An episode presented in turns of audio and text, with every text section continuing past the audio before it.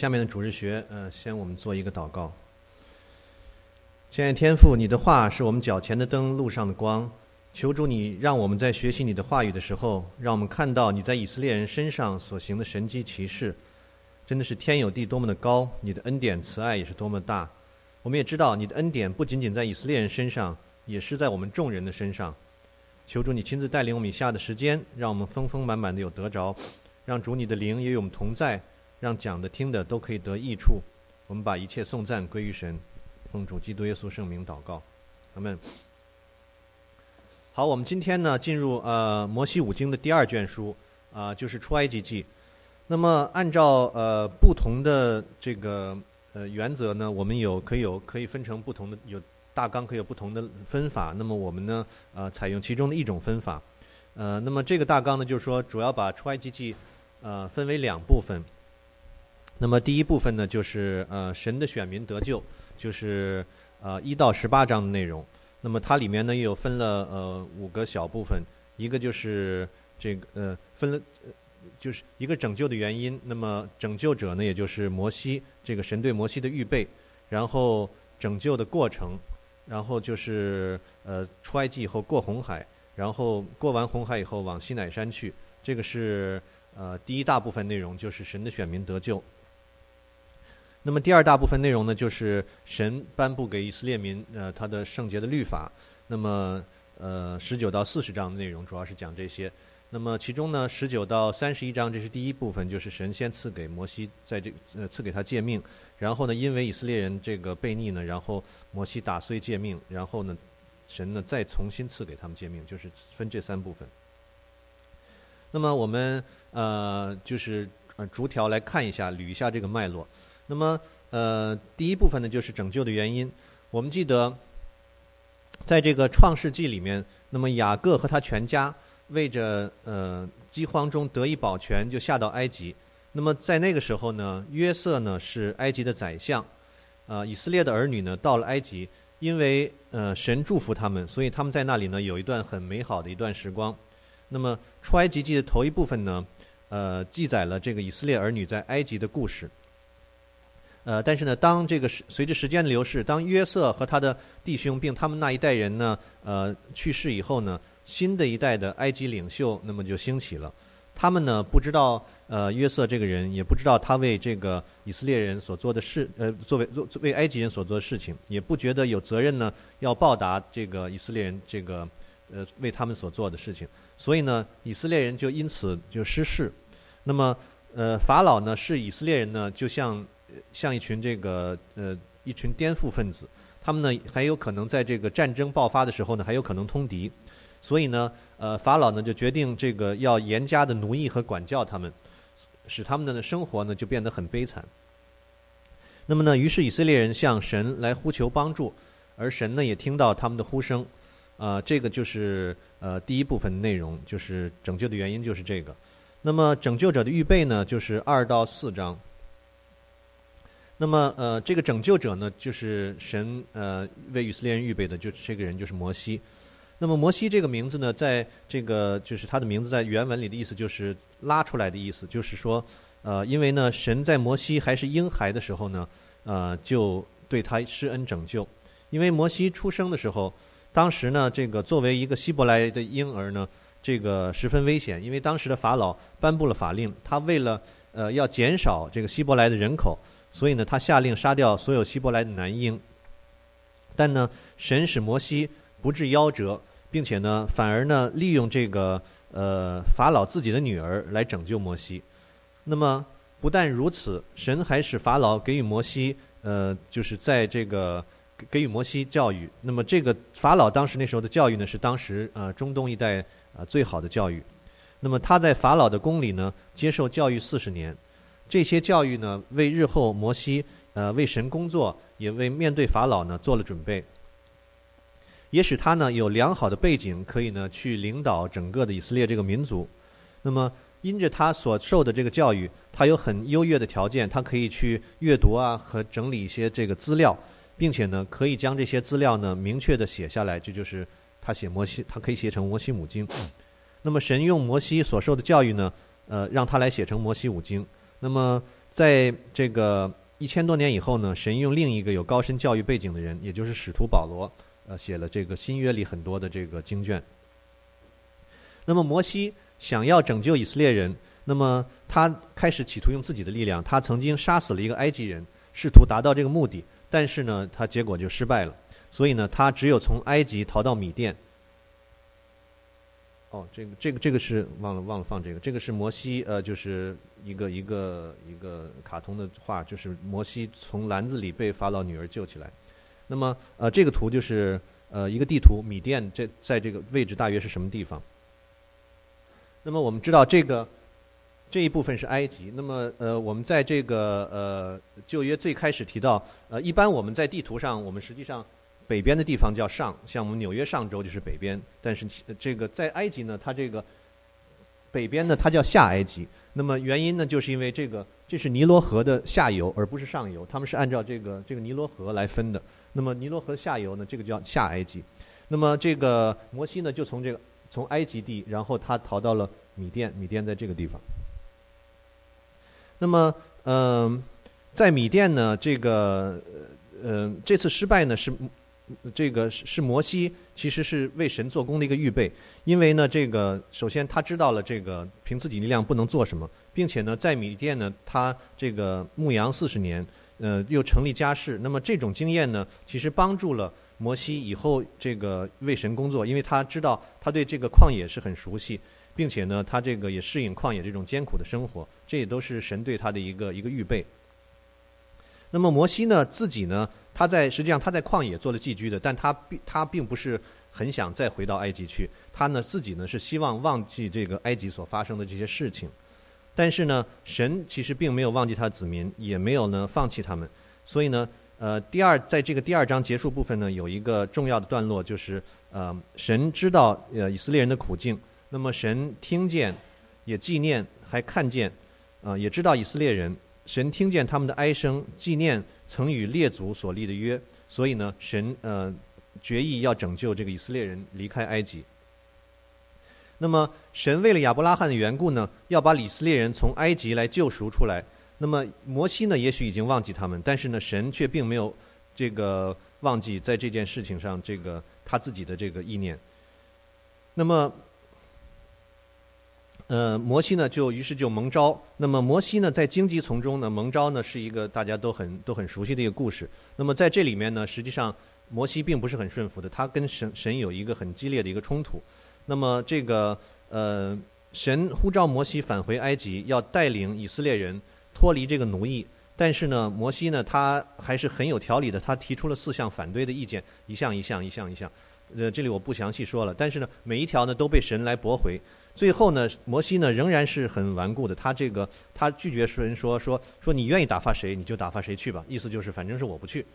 但是呢，最后呢是神向摩西发怒，并且呢告诉他说，在埃及神会和他同在，并且呢加上他这个兄长亚伦的帮助，摩西呢可以成为神子民的一个救赎者。所以呢，这个这时候摩西呢才很不情愿的才回到埃及。那么。呃，摩西回到埃及以后呢，就是这个第三部分内容，就是呃，神对以色列人的这个拯救的这过程是五到十二章。那么摩西回到埃及以后呢，呃，他呃，实际上呢，他虽然是不不是很情愿，但是他回去以后呢，他还是很按神的心意来做的。那么他是勇敢的来面对法老，并且呢，向法老讲出了这个神的信息。但是呢，呃，法老是硬着心，他是不容这个以色列人离去。那么神在这里呢，为了显示他的能力呢，并且审判埃及人所拜的各样的偶像和各样的神呢，就让他们知道这个以色列人所这个耶和华他的这个神超过了一切的假神。于是呢，这个这个神在埃及行了十个十个十个灾难。那么这些灾难呢，实际上一个比一个要严重。那么到了第十灾的时候呢？埃及人的每家呢，他们的长子啊，都都被这个神夺去了生性命。那么以色列人呢，借着逾越节的羔羊的这个血，可以避过这个最后一灾，这个这个很严重的这一灾。将这个逾越节的羔羊的这个逾越节羔羊的血涂在门框上，是要神看见的一个记号，就是也是跟神立约的一个记号。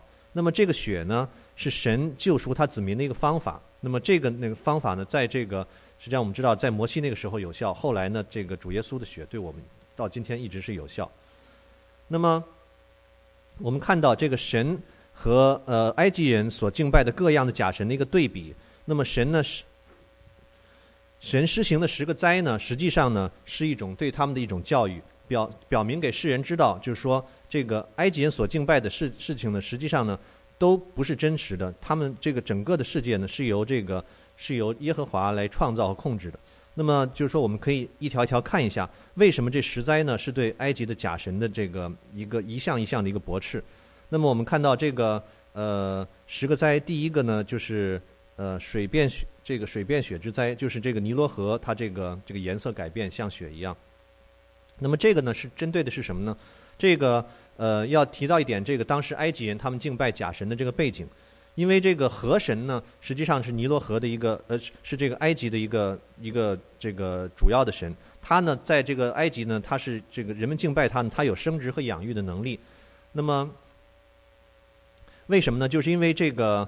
呃，我们知道这个刚才看了一下那个地图，呃，整个的埃及呢，它之所以能够繁荣起来，就是因为它有尼罗河这个丰肥肥沃的土壤。那么尼罗河呢，世界上这个呃是一最长的河流，它是呃将近六千七百公里长。那么呢，这个流经很多个地方，呃，像现在的这个乌干达、苏丹、埃及都是这个尼罗河流经的地方。那么在几千年以来呢，尼罗河流域一直有人居住，那么靠的呢就是这个尼罗河水，呃，它的滋养。那么每年夏季呢，这个尼罗河，呃，都会泛滥，并且呢，呃，埃及人也知道这种情况，因为这个尼罗河它就是它的旱期跟汛期，它的时间是比较相对稳定的，所以呢，农民呢可以依靠这个河水来灌溉农田，使得农作物呢可以有很好的收成。那么因为埃及很少。因为地理的原因，它很少下雨，所以呢，人民实际上完全依靠这个这条河生活。那么，逐渐的就形成了对这个尼罗河的一个崇拜。那么，除了他们崇拜尼罗河以外呢，实际上他们也崇拜像青蛙呀、雀鸟啊，以及太阳、月亮等等等等。这个他们是泛神，他们崇崇拜很多神。那么，对埃及人来说呢，尼罗河就是生命的源头。这个尼罗河实际上也是拯救这个摩西神拯救摩西的一个工具。那么在危难的时候呢，呃，呃，尼罗河把这个摩西送到法老的家，让他的生命得以保全。那么，呃，所以刚才提到，就是说，河神是埃及最伟大的神之一。那么埃及人呢，认为他是这个这个生命的创造者。那么耶和华这个神，他能够使呃尼罗河这个变颜色，可以发出味道，表明了这个偶像呢，并没有能力。呃，来控制尼罗河，这个万事都是在神的掌控之中。那么第二个灾呢，就是这个蛙灾，这个青蛙的灾。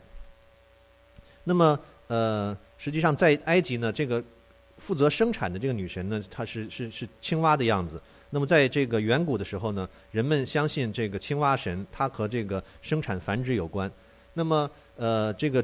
呃，耶和华可以让这些青蛙死亡，就是让这个埃及人知道神的能力带，就是高过这个这个他们所崇拜的这个青蛙。那么第三个灾就是这个呃呃沙漠沙漠之神对对付这个沙漠之神。这个沙漠之神呢是呃当时呢也是呃埃及人敬拜的一个神。那么让这个呃狮子从地里长出来，显明了一切所。这个地地中所出出产的东西呢，不是由这个沙漠之神而控制的，而是由神呢直接掌管的。那么第四灾呢，就是这个蝇灾，啊，蝇灾呢，就是说，呃，耶和华可以吩吩咐苍蝇飞来，那么证明呢，这个呃，这个呃，这些苍蝇呢，也是在神的掌控之下，因为呢，这个实际上，呃，嗯，对，那么。呃，第五个灾呢，就是关于这个牲畜的这个灾。那么埃及人认为呢，呃，保护牛的神呢是这个众神之母，也是世界的创造者之一。那么他的形象呢有一个牛的头。那么呃，耶和华能够这个让这些牲畜死亡，证明了这些就是这个这个保护这个呃牲畜这些这个这个假神实际上也是也是不行的，也是不存在的。那么第六个灾啊，就是。好，第六个灾就是疮灾。那么这个埃及人相信呢，金炉啊有开始和停止传染病的能力，因为他们因为这个科学不够发达，他们就是拜很多的东西，他们有很多的这个呃假想的神嘛。然后，但是这个这一个这个灾难呢，证明就是说，实际上他们所拜的是虚假的。那么，呃，七八九三个灾呢，实际上是呃驳斥了这个七灾是雹灾、蝗灾、黑暗之灾。那么驳斥了这个呃埃及人对天空的神和太阳神等等偶像的这种这种崇拜。那么因为埃及人呢相信呃这些神呢，他们可以控制天空、控制呃太阳以及依靠雨水和阳光的植物等等。但是并且呢，这个太阳神和这个平安是有关的。那么呃如果这个呃耶和华这个行的神迹呢，告诉他们实际上太阳神不存在。这个埃及人所盼望的永恒呢，他们心中所盼望的那种永恒呢，实际上是是一个虚假的。那么后，我们现在就走到最后一个灾，就是这个杀长子之灾。那么我们知道，这个这个长子是每家的长子都死了，并且呢不，这其中呢也包括这个法老的儿子。那么这个在实际上在在埃及呢，这个法老也是他们的一个神，因为这个。法老的长子不单单被认为是王室的一个继承人，那么在埃及人心中呢，也是认为这个法老的儿子他是众神所生。那么在这个长子被杀，证明了这个作为众神代表的这个法老实际上也没有什么能力。那么这个就是呃，我们过了一下这十个十个灾，实际上这十个灾呢是很有针对性的，这个是耶和华这个对待对。埃及人实际上在说话，让他们知道他们所拜的各样的神啊都是靠不住的。那么呃，在我们我们这个很熟悉的故事，就是说呃法老在经过这十灾以后，特别是他的长子死了以后，那么他呢也就是没有办法，他希望这个以色列人赶快离开埃及，于是他就放以色列人走了。那么我们知道这个呃这个这个就是我我曾经自己在读经的时候有一点的小问题，就是说。呃，埃及人呃不是埃及人，对不起，呃，以色列人进埃及的时候，我们知道他是呃七十个人。那么在嗯离开的时候，实际上我嗯已经打出来了。呃，他这个经文提到说，除了妇女和孩子，步行的男人约有六十万。那么，因为我们我们可以大约算一下，因为这个男人的比例、女人的比例、孩子的比例，所以我们知道大约这个呃就是摩西带领出埃及的人数应该在两百万以上。那么从七十人到两百万人，就就说怎么发展成两百万人？就是说，嗯，我想先问大家一个简单问题，不知道有没有人记得？那么就是说，以色列人在埃及一共居住了多少年？有人说四百年，有人四百三十年。四百年是一个比较，呃，叫什么？approximation，就是就是一个，呃，对，一个估计。它具体的年数呢是四百三十年。我们看这个出埃及记十二章四十到四十一节，以色列人住在埃及共有四百三十年，正满了四百三十年那一天，耶和华的军队都从埃及地出来了。就是说，呃，是四百三十年的时间。那么四百三十年的时间，能不能从七十人发展到两百万人？嗯，我对这个问题实际上自己比较感兴趣，所以呢，我给我我做了一个模型，稍微的考虑了一下。啊，就是说，怎么怎么说呢？就是说我假设，比如说三十个人作为一代。那么四百三十年呢，大约是十四点十四有三分之一代。那么呃，因为进到呃 IGD，当时这个七十人啊有老有少，对不对？我们不也不不 suppose 这个雅各还能再生育了。那么就是说，我们假设他有一半人，这时候还可以生育。那么就是说，三十五个人可以生育。那么，但是他生多少个孩子，我们并不知道。就是说，但是我们从这个旧约圣经中，我们知道那时候人好像都生的蛮多的。所以我就。列了两种情况看一下，第一种情况，假如说每家生四个孩子，那么意思就是说，实际上大约来说，就是说下一代就要 double 上一代的人数，差差不多是这样这样一个感觉。那么如果有三十五个人，然后呢，double 一下这个呃这个二再乘一个二的这个十四十四代的这么一个呃一个指数呢，它总得出来大约是七十万人的样子。那么就是说这七十万人是什么意思呢？就是说呃经过四百三十年以后。到了他的最后一代，大约有七十万人。那我们知道，除了最后一代以外，他上面还有几代人还在活着。所以呢，就是说总人数呢应该是一百多万人。如果说，就是说平均来说，每一代是，就是如果我这模型这几个这几个数数量是成立的话，就是说，呃，最开始七十七十人中有一半可以生育，并且呢三十人一代，并且每一代呢下一代 double 上一代人数。那么四百三十年以后呢，总人数应该是一百多万，是这个样子。那么如果要是生的再稍微多一点点，就是五个孩子。我们在这里看到这个指数的威力。如果是五个孩子的话，那么最后一代的人数就是一千七百万。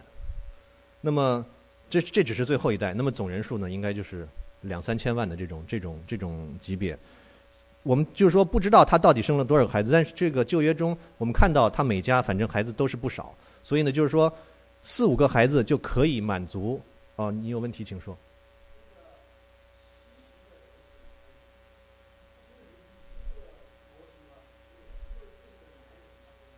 那我的意思是说，男人有的时候已经 too old to to to 生。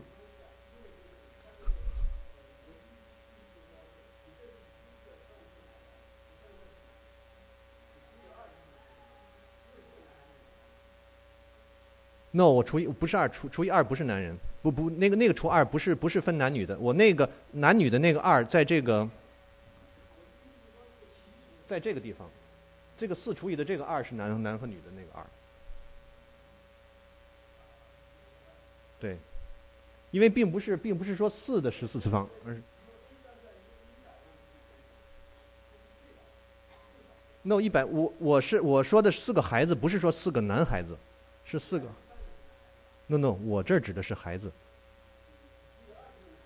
no no，我但我这个二不是不是那个二的意思。这个我们到时候再讨论一下。这个我你可能对。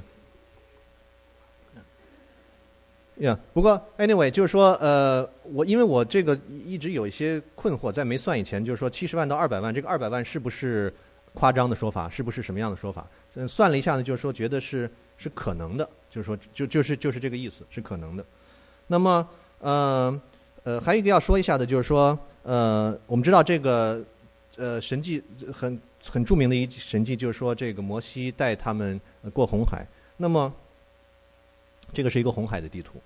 呃，实际上，在我呃呃，就是说准备这次之前呢，我不是很没有特别去研究它到底过红海是是什么一个 location 过红海，我们就看了过红海呢，就过红海儿就就好了。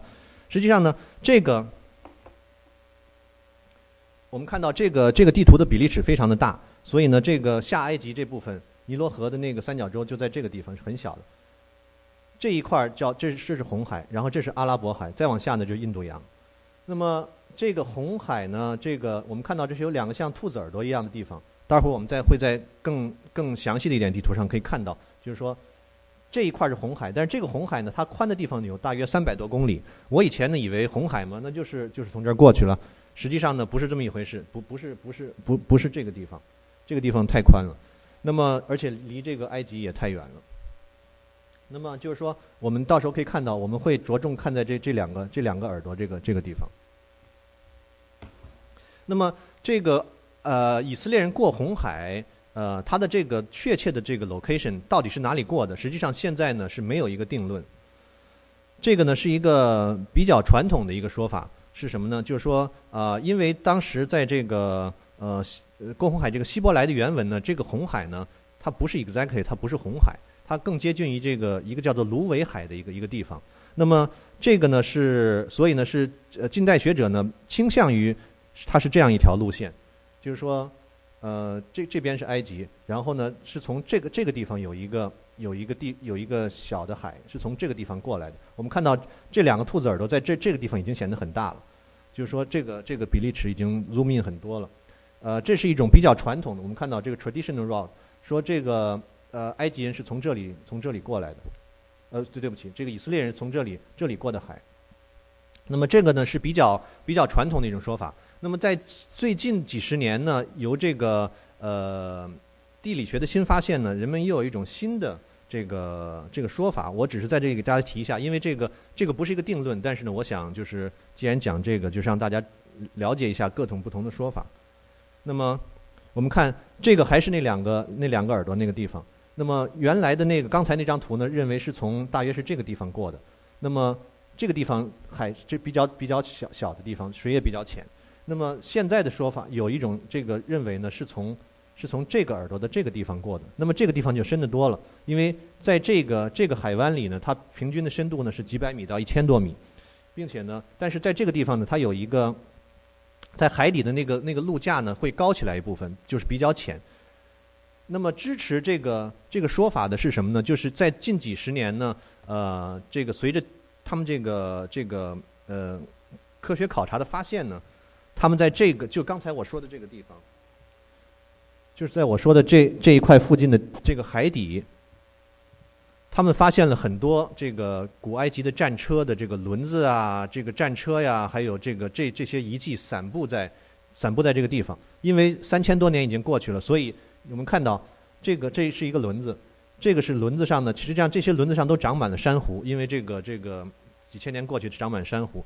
然后呢，还有就是说，我看到有说，他们还发现了三个鎏金的这个车轮，因为这个不知道是不是法老的，但是他们发现三个鎏金的车轮，因为这个金呢上面它是不长珊瑚，所以可能是比较容易被发现。就是说，他们就是总而言之呢，就是说他们在在这一片的海底的附近呢，发现了很多这种。可能的，当时的这件这这个这个遗迹，所以呢，这个一种这是最近的一种比较新的说法，就是过红海是从从这个地方过的。那么这个就是让大家了解一下。那么，呃，以色列人过了红海以后呢，那么他们就开始往这个西乃山去走。那么以色列人呢，即使看过这个神他们行的这个这个神迹奇事，带他们过红海等等奇神迹奇事，但是呢，他们仍然是这个心里。有很多抱怨，他们为这个食物和水来发怨言。他们呢，将他们自己在这个旷野所所吃的、所喝的、所得到的东西，和在埃及地所得的呢，来做比较。那么有人就称这部分经文呢，就是称他们的心理实际上在回埃及。那么因为这些百姓的心呢，仍然留在埃及，所以呢，这个摩西呢，称他们的怨言呢是试探耶和华。当然这里呢，神他还是给了很多的恩典，他降下玛纳，降下鹌鹑。让这个摩西让磐石出水等等呢，就是说还是给了这个呃呃以色列人很多的恩典，但是呢，因为他们的这些所做的事情呢，他们也遭到了实际上这个神对他们惩罚，就是他们这一代人呢没有能够进到迦南美地。那么百姓呢在这里呢是想看神是否会听从他他们的吩咐，神呢这里却清楚表明呢，我们不应该去试探神，我们也我们不应该这个。按让想让神按照我们的意愿而行，因为我们如果这么做呢，实际上我们的神呢，便不是耶和华，而是我们的杜甫。那么，呃，这个就是往西乃山那那一块，那那那一段事情。那么，在西乃山上面呢，耶和华呢，他以这个威严和荣耀呢，向以色列人显现。那么，在这个场景里呢，呃，神呢，将他的律法赐给了百姓。实际上，这就这个第二段的这个第二个大部分的事情了。那么。呃，摩西呢在这里成了神的代言人。他听了这个律法以后呢，把它带回给百姓，并且他呢将律法呢，呃，亲自的写下，其中就写在石板上。这个呢就是呃大家都很熟悉的十诫。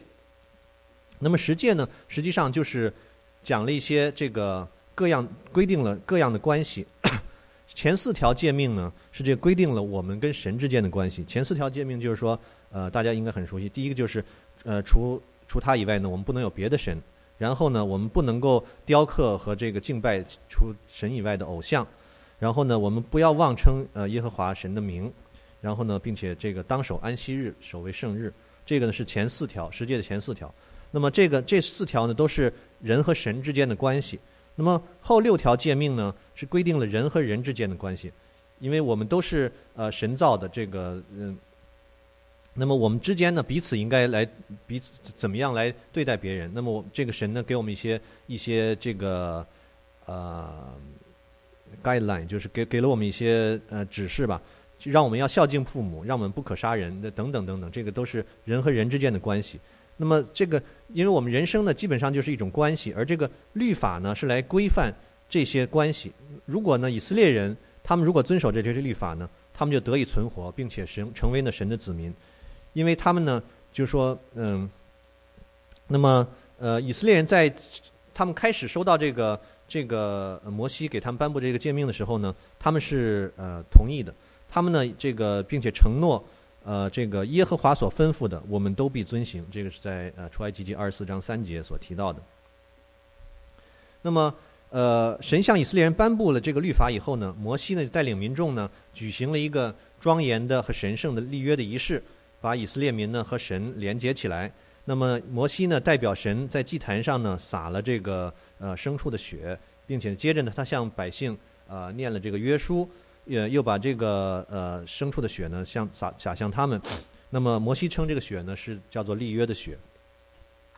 那么这个仪式呢象征着这个呃创世纪实际上第十五章的时候，亚伯拉罕呃用这个呃切开的动物与神这个所立的约是一样的。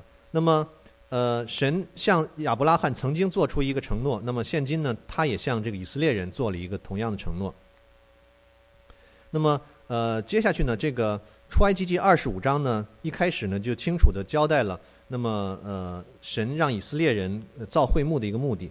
那么会幕呢，不像我们呃现在所做的教堂啊，或者体育场啊，或者剧院，呃，它的这个可以供很多的人进行各样的活动。那么会幕的目的呢，就是让神呃住在他的子民当中，就是给神的一个居所。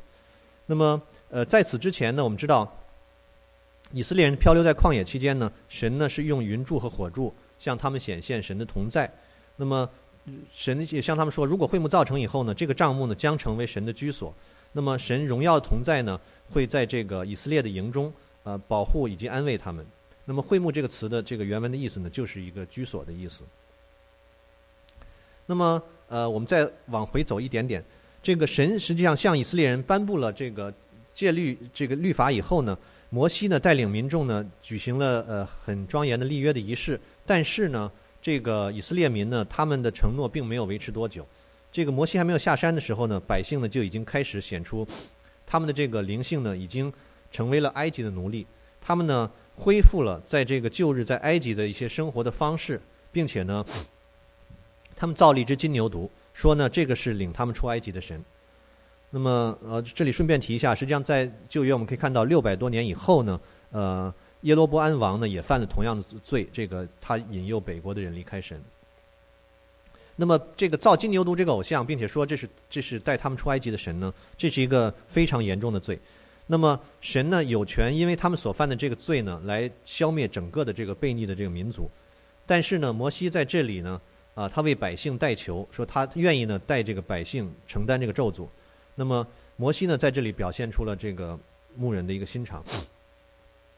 我们知道摩西跟神的关系很亲密，他是可以面对面与神说话，那么他可以像朋友一样与神来对话。那么，嗯，就是说，实际上呢，这个也是神不仅仅是给摩摩西的一个一个恩典，也是神也希望我们每一个属神的这个子民都能够这样和神来说话，因为神希望我们能够经常的亲密的来跟他有沟通。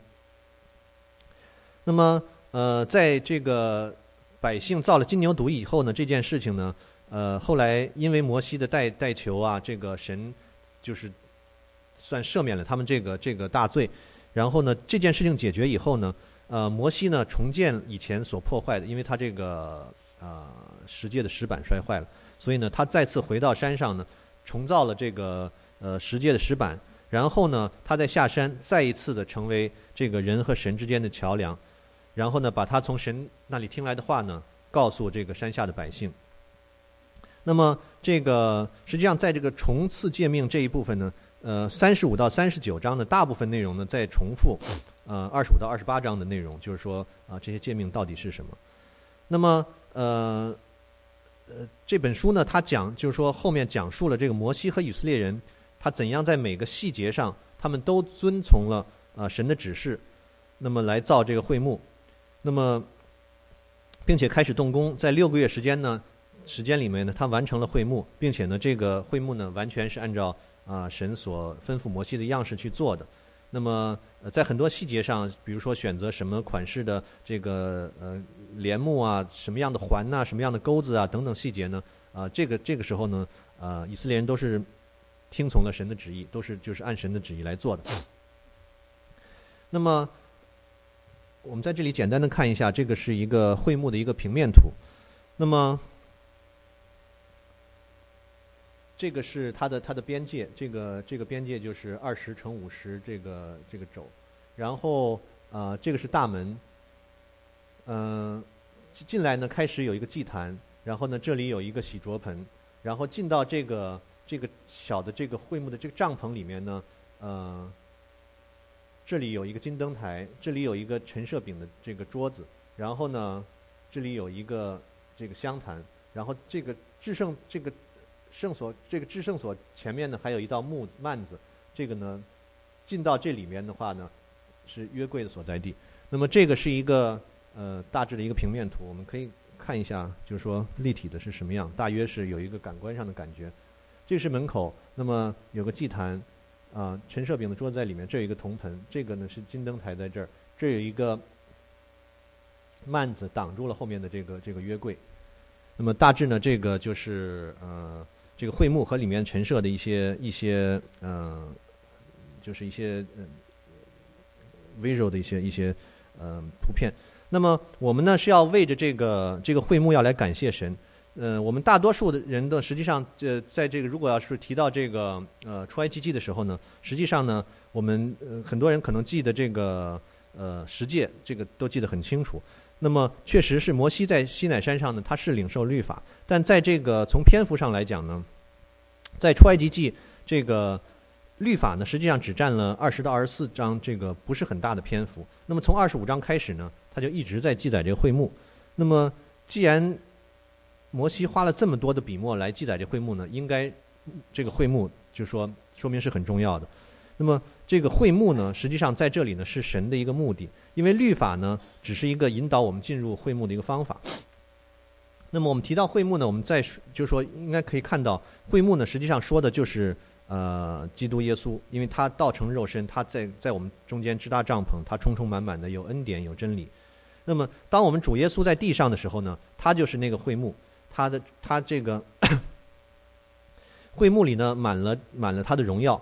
那么会幕里的每一件事情呢，也是可以说呃是对有对这个主耶稣有所指，因为我们可以看到这个献祭的铜坛呢，可以说是主耶稣是我们的这个祭物，他自己献上他作为活祭呢，才能让我们跟父神之间关系能够和好。我们借主耶稣的宝血呢，我们罪可以得赦免。同时呢，我们主耶稣呢也是那个铜铜做的那个洗濯盆，我们每天呢可以在他那里，因他为我们这个献上呢，我们可以洗净。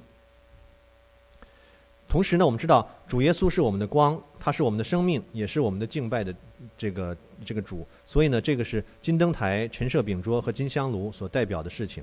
那么同时呢，主耶稣还是那个约柜和那个食人宝座，会幕中的每一个事情呢，都是指向主耶稣他自己。是因为主耶稣他为我们做成了生命。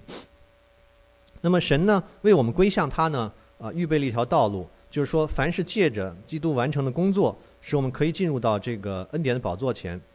那么在呃希伯来书里是这样说到：如今我们可以坦然的进入这个至圣所，因着主耶稣的血进入神的同在里面，是借着他给我们开了一条又新又活的路。那么从幔子经过呢，这幔子就是他的身体。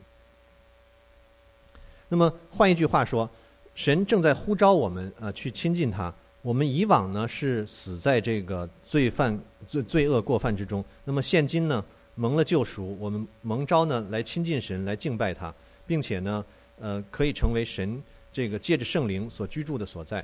那么这个呢就是救赎。那么呃整本出埃及记告诉我们这个救赎的工作和救赎的意义。那么我并且我们知道我们有一位救赎主，他的救赎的工作呢是全备的。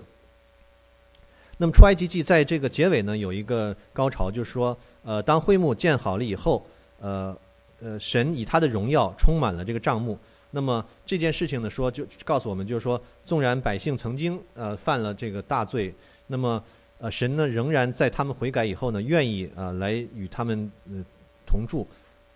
那么呃在出埃及记里面呢，神以特别的方式啊显示了他自己，他显示了他的名字、他的属性，那么他的救赎。他的律法以及告诉我们怎样去敬拜他，同时呢，我们也看见人和神会面的这个这个方式，这个我他向我们介绍了祭司制度的起源，以及呢这个，呃，对他告诉我们祭司制制呃祭司制度的起源。那么会幕的这个观念呢，它是以一个构架作为一个呃与神同在的一个焦点。那么在出埃及记之前，这样的观点呢，就是说呃神没有向我们揭示过。那么，在这个出埃及记这这一本书里呢，这个为了这构架花了很多的时间建造，也用了很多的这种贵重的金属金啊什么的。那么会幕的建造呢，反映了神实际上很这个重视呃这个蒙他悦纳的这种这种敬拜。那么这个呢，也是我们人我们生存我们是要我们的这个实际上我们人活在这个世界上，我们的这个目的是就是要容神一人这样。